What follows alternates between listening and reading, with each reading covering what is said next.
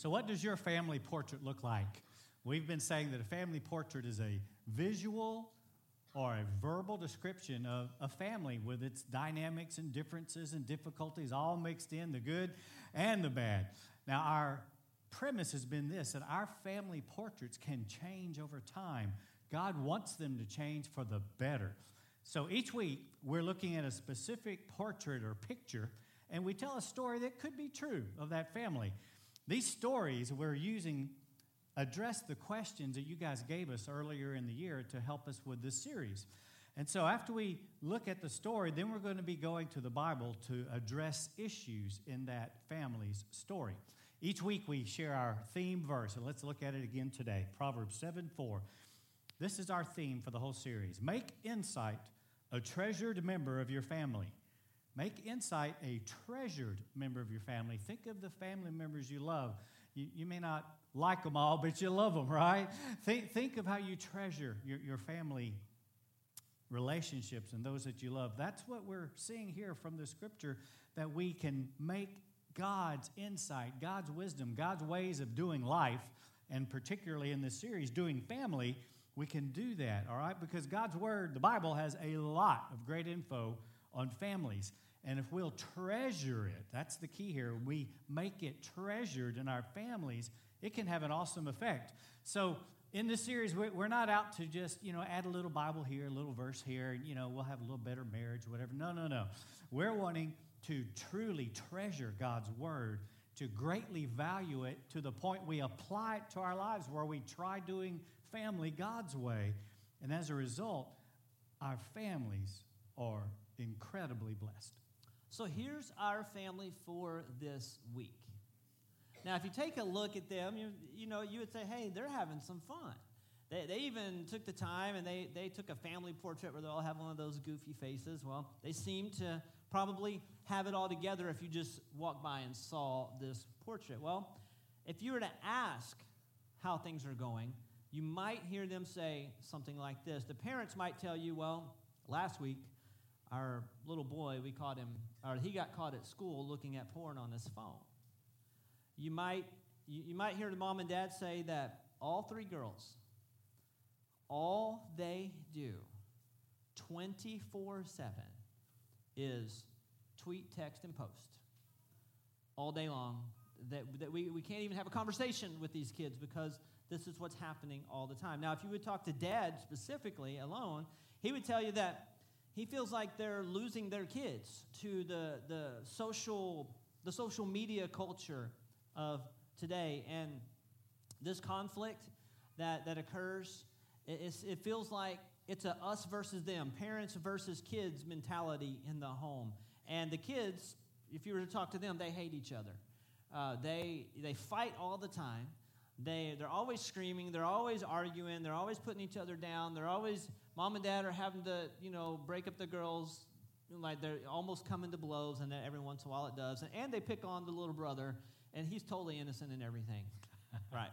Well, you know, that, that's what's happening there. And then if you were to talk to mom, mom would tell you that she feels like and tells all of her girlfriends that her husband rarely listens to her, that he, he never spends much time at all having a healthy conversation with her. He doesn't show her much affection, and he generally doesn't have a clue.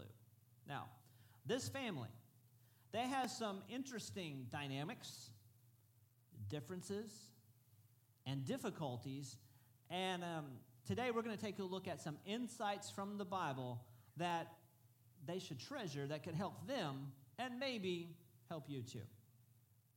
I did it again. Did it this, it's my turn again, so here we go. Thank you. Thank you. Um, we're not perfect up here in case you didn't know. Uh, At least he's. We're going to start with the first question. Remember, you guys submitted a lot of these questions that helped us with that, and so that's where these stories are coming from. How does a parent deal with the kid's constant use of these smartphones, this 24 uh, texting, posting, having access to bad things on the internet, etc.? How, do, how should mom and dad here in our photo, how should our portrait, how should they deal with that? Well, we're going to help out a little bit today with some insight. First is this set boundaries and follow through. Mom and dad here should set some boundaries with these devices and then follow through with what they've said. Uh, sometimes that requires uh, discipline. Proverbs 29 17. Discipline your children, and they will give you peace of mind. If mom and dad, if you got kids and you've just been stressed out lately, this could be one of your answers. Uh, I'm not, I don't mean kill your children. I said discipline your children. They'll give you peace of mind, and they will make your heart glad. That's an amazing scripture in the Bible, in case you didn't know it was there. Um, listen, here's how it could go. Here's, how, here's the boundaries. Uh, cell phones, guys, you can use them at certain times, but at, during this time period at home, we're not using them. We're going to actually interact with each other. We're going we're gonna talk. Um, uh, internet usage is allowed at certain times. You know, we can't. You're not going to be texting your. You can't text your. We would not like. We don't want you to text your friends at dinner uh, and those things. And after nine o'clock, it's all over. I mean, whatever. But some sort of boundaries. Now, if they break the boundaries, mom and dad should deal out the consequences that they set. I know I'm getting like horrible, horrible vibes from you know a lot of folks in here at the moment. now, just so you know, I'm not a social media hater. I have a Facebook page. The church has a Facebook page. You can friend me on Facebook if you want to. Uh, I'll accept it, maybe. Uh, well, I'll, I'll, accept it. So uh, I'm not, I'm not against these things. But what we understand is that social media alone and this texting between friends and just this constant communication via uh, some a device, it, that alone is not going to build healthy relationships between people. Um, it's a tool that you can use, and that's fine. But it, that you have to have more than that. It's not going to build healthy relationships between parents and kids, or kids and other kids, or adults and adults. Um, there might be an adult or two in here that's addicted to the same type of thing. And by the way, um, especially for kids in the home, cell phones are a convenience, but they're not a necessity. Mom and dad here should not be afraid to take them away. What? Are you kidding me?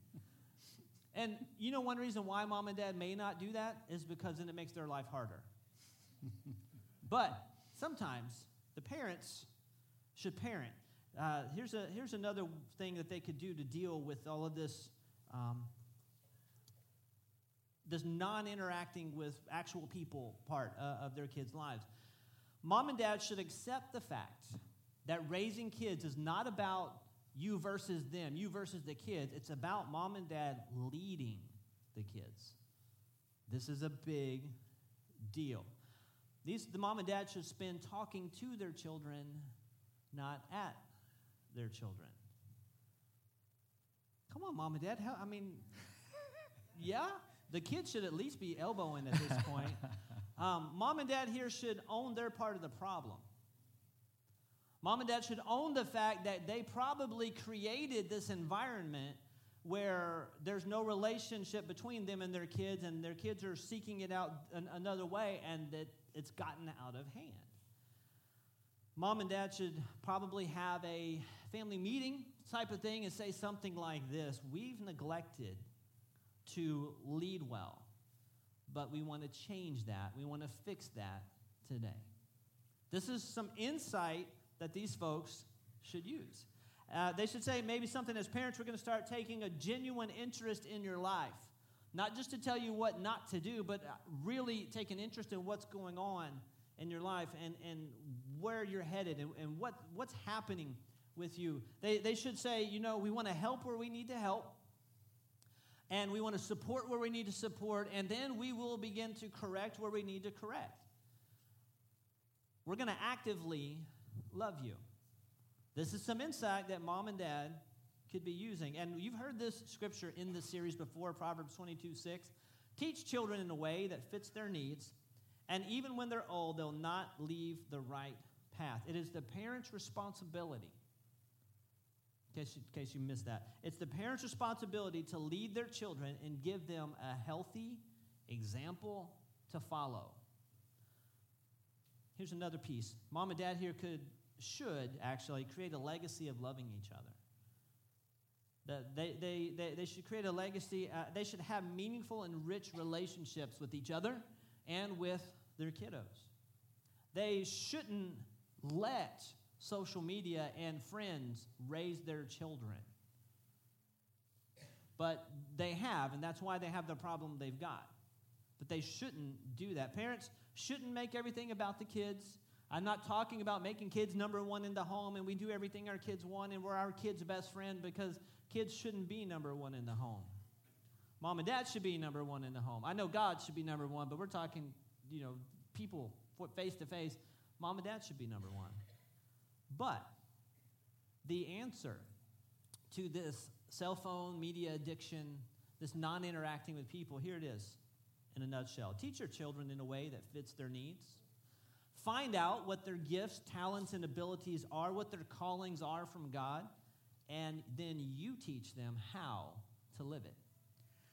Chad talked about there being a lot of conflict in the family, the kids hating on each other, and just a lot of conflict and negative stuff. Well, uh, we're going to turn this around and make it on ourselves today because every now and then we're the problem, right? Every now and then. So we're going to put it on us talking about these kind of words. Now, I need your help here, okay? I'm going to start a saying, and hopefully you can finish it for me. Here goes Sticks and stones may break my bones, but words will.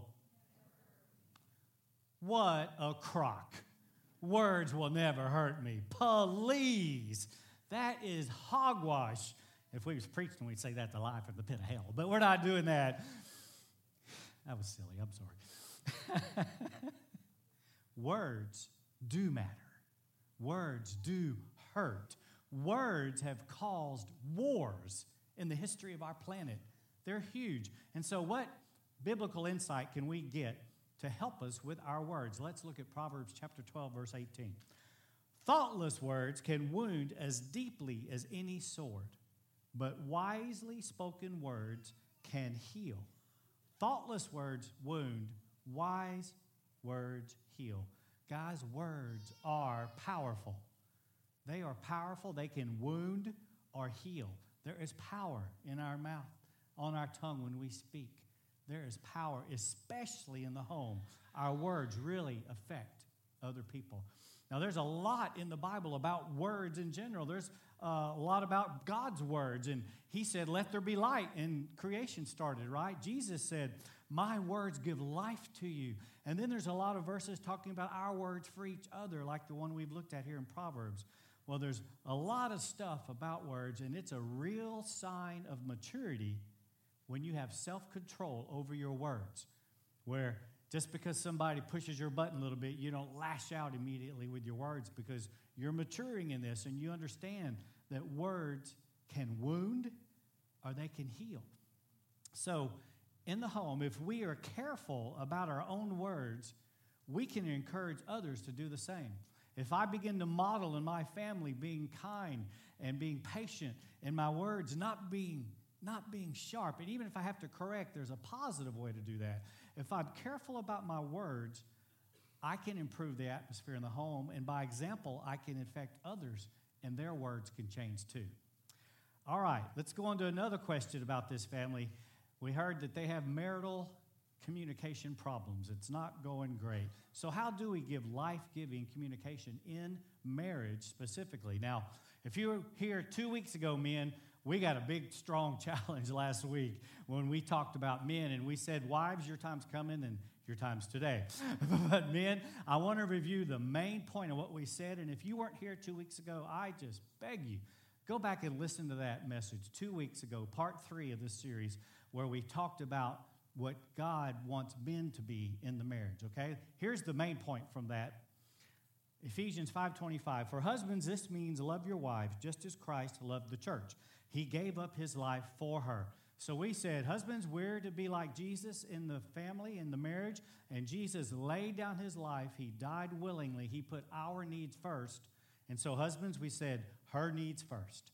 Her needs first. And if you're here, you might remember we all got real serious when we said, we just got to be Jesus in the marriage, guys.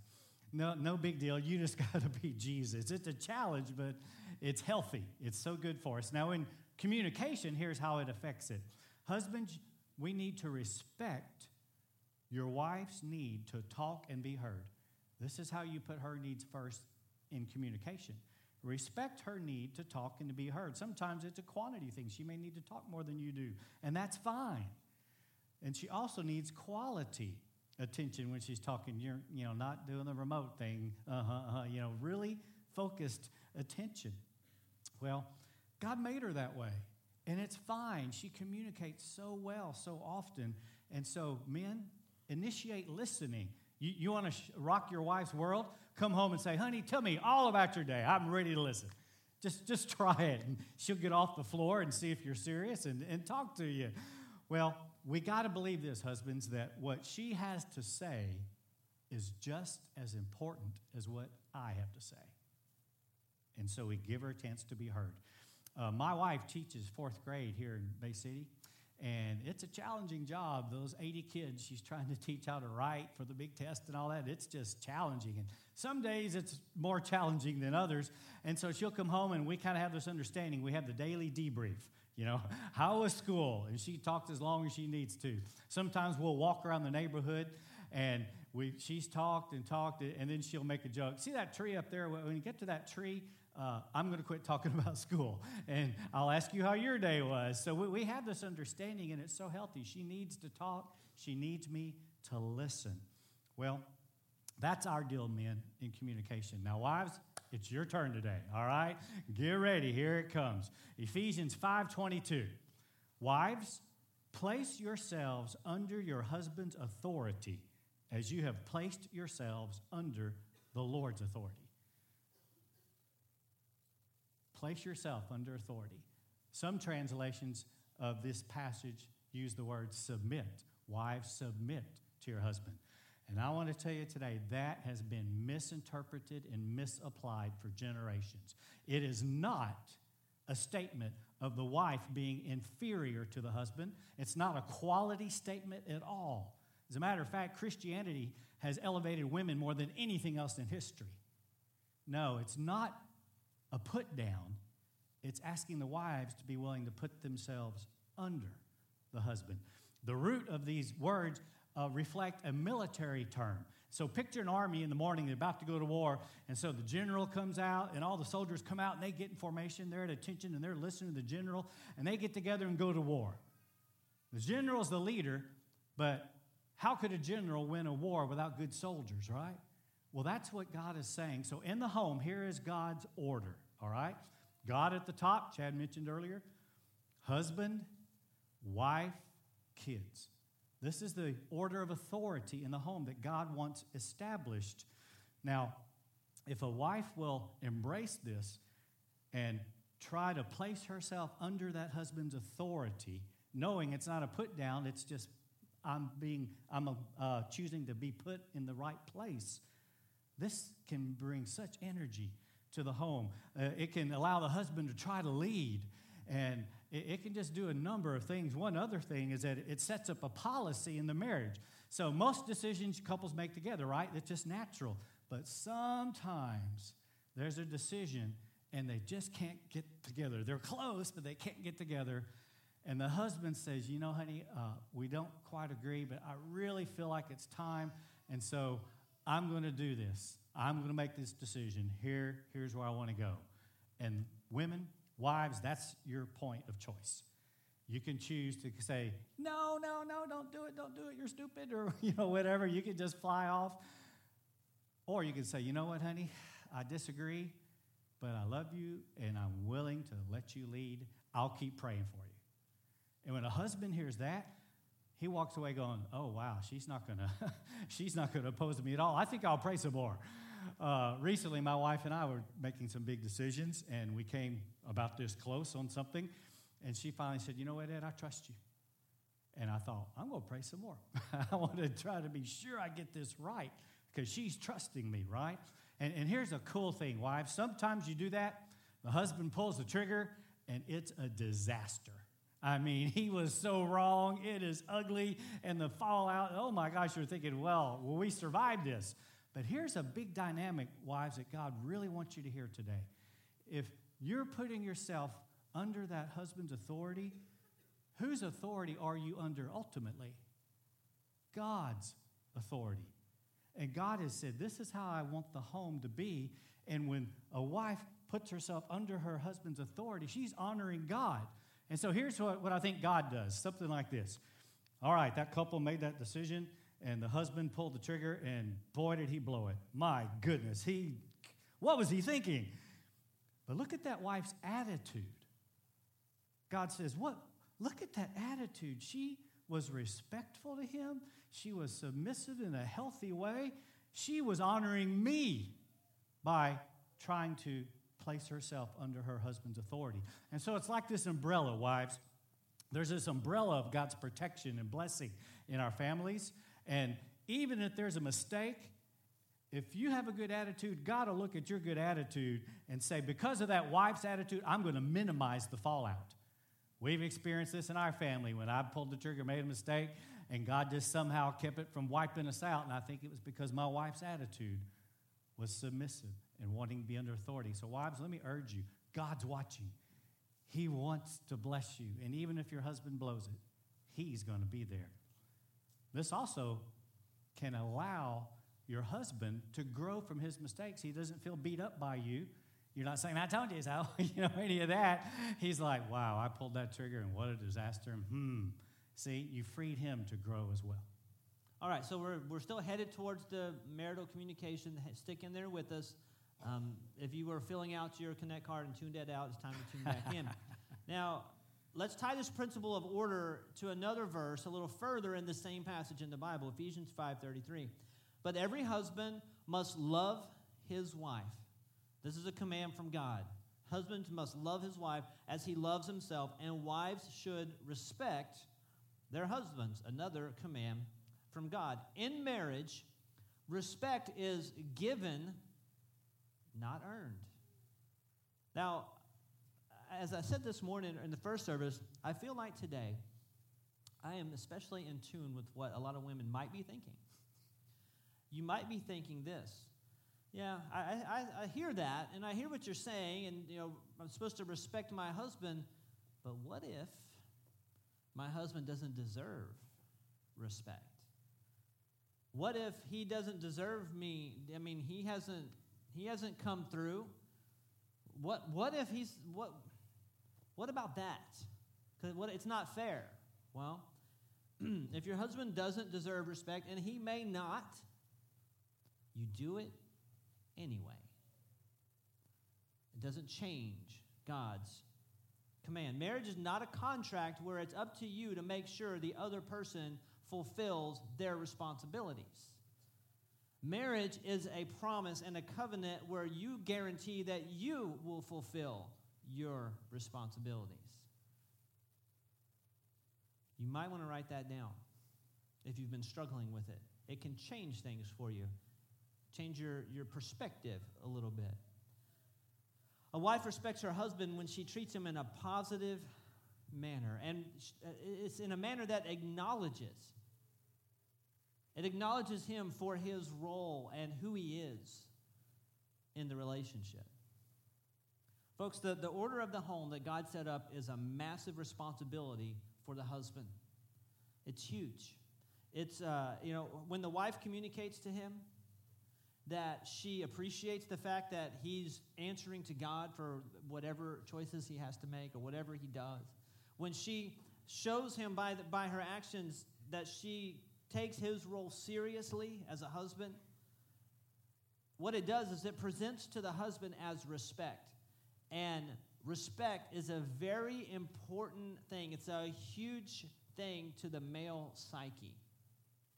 If you, if you don't believe me, just, just watch one guy disrespect another and see what happens. Just if you feel disrespected, I mean, the fight may be on. If you'll follow God here, though, you can change things in your own. I'm, I, I know it's none of y'all, but she, she can change things in her marriage. Now, to a husband, good, communication is all about a respectful tone. Our, our, wife here should consider how she would talk to her husband in some situations. Let me give you an example. Um, let's say she, the, these three people I'm about to talk about, let's just say they're all guys, okay? So her boss at work makes a horrible decision.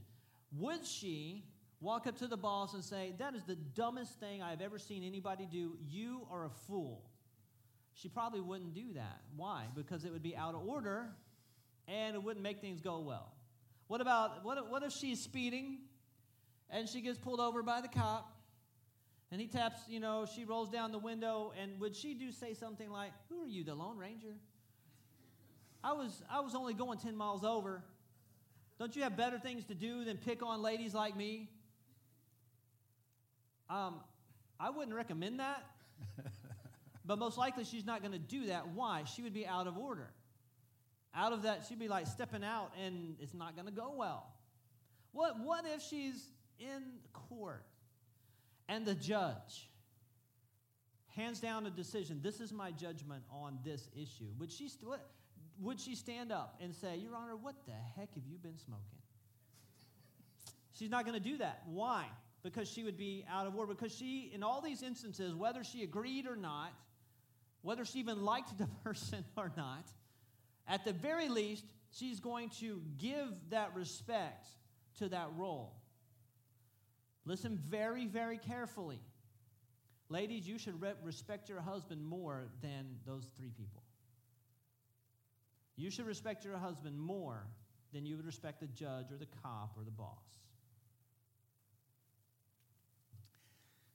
Now, wives, if you're serious about trying to have really good communication with your husband and you're trying to get your arms around this respectful tone kind of thing, there's help for you, okay? I want to suggest, wives, you ask your husband simply, help me understand how I can talk to you more respectfully. I guarantee you, you'll get some feedback. Help me understand. I, I want to know what words and actions make you feel respected and which ones don't.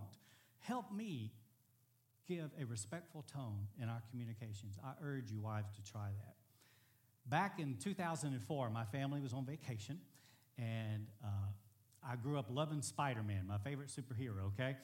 May, maybe because my friends called me Spider Webbin. I don't know. Anyhow, uh, 2004, the second Spider Man movie came out, Spider Man 2, and I was pumped.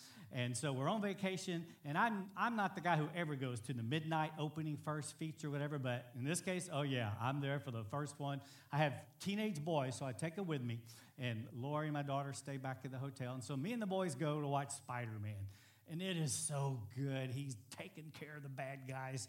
And him and Mary Jane finally can get together and they love each other and it's all good until Spider Man gets to thinking one day, you know what?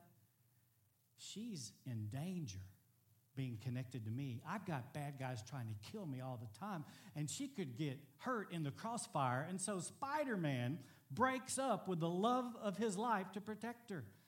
And so later in the movie, he's sitting in his apartment depressed and lonely. I mean, he's really pathetic. And, and the reason he's there, it's because Mary Jane is getting married to this other guy who's been chasing her for a long time. So he's depressed. Mary Jane's getting married, but then something happens. He hears a noise and he turns around, and there's Mary Jane in her wedding dress in his doorway. And she says, I couldn't do it. I love you. I've come here. We got to make this work. And let's pick it up right there. I love you. So here I am standing in your doorway. I've always been standing in your doorway.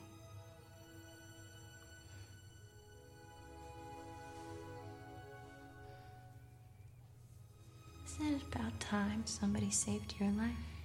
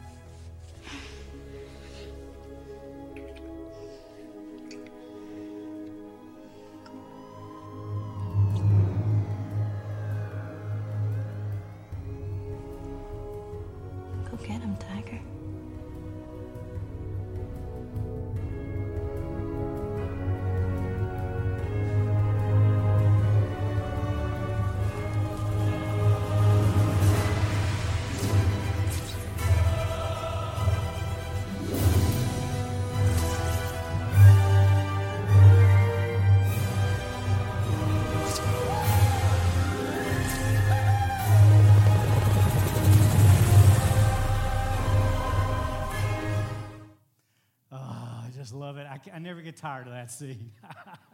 so they, she says she loves him, and there's the big smooch, and it's all great. And you're thinking, I don't need to kiss like that. Anyway, then the siren comes up. And what's he do? He turns because that's his passion, that's his calling, that's the thing that he feels like is in his heart that makes a difference in the world. He turns to the siren. They've just got together, but he looks and looks at her. That look in his face was so good, and she says, Go get him, Tiger. Oh. So after the movie that night, 2 a.m. now, right? Me and the boys leave, and on the way to the car, I said, Hey guys, when she said that, it just touched something in me as a husband. I said, What did y'all think? Is it just me? They're like, Oh no, Dad. Oh no, we get it. That's how we want our gal to talk to us. So, wives, I, really hope you'll consider our words about how big a deal it is to respect your husband, and that tone can make such a huge, huge difference. So now, 14 years later, I'm getting ready to go to church. It's my big day of the week, obviously, and so I, am coming in the, in the morning. It's this I, morning. That's right. Okay. 14 years later. That's right, today. so I did the math, see, two, 2004 to 2018. Uh, so I'll get ready to come to church. It's my big day, of course. And I always come before Lori. She comes a little later. And so I always say bye. And so I, I went to where she was and I said, Hey, I'm leaving. Goodbye. And she says to me, Go get him, Tiger. Thanks. Amen. Yes. Thank you. well, wives, I really hope you'll consider this. I hope you'll consider talking to your husband and learning to do things and say things that inspire him, that energize him, that let you know he's behind you. As you do that, your communication can go to a whole new level. So if we will treasure the insights that come from the Bible, the things we've talked about today and over the last few weeks in this series, then if we'll treasure them and apply them into our families' lives, what can happen is, you know that, that feeling you get when you look at your family portrait right now? For some, for some of us, it may be great. For others, it may be, oh man, you know, this you know, it, may, it reminds me of some maybe not good things. But if we'll begin to treasure God, treasure these insights and apply them, that, that thing that wells up in us when we see our family portrait or we hear a description about our family, those, those things that well up can become extremely positive. They can become like, you know what? Yeah, we've been through some stuff, but I'm so thankful for this family today. I'm so, I'm so glad to see what God has done in, in my family's life. I'm so glad to see how He's taking care of my wife or my husband or my kids or my parents. It can definitely change your family portrait for the better if you'll apply these insights. You guys stand up with us. We want to let you know that after the, right here in just a second, there'll be people on either side of the stage ready and willing to pray for you personally if you need some sort of prayer for anything at all in your life. I want to remind those that, have, that have, those of you that are guests, take that card back to where you got it, and they'll trade you for that free gift. Let's pray. Lord, I lift up every single person in here, and we thank you for we, we just thank you for speaking into our hearts, for helping us out with some things in our families today. And I pray that you remind us the things that you spoke specifically to each one of us, the things that will make a difference in our lives. God, bring us back next week ready to hear the things you're going to say to us some more. And uh, we just pray that folks today and this whole week are blessed. In Jesus' name we pray.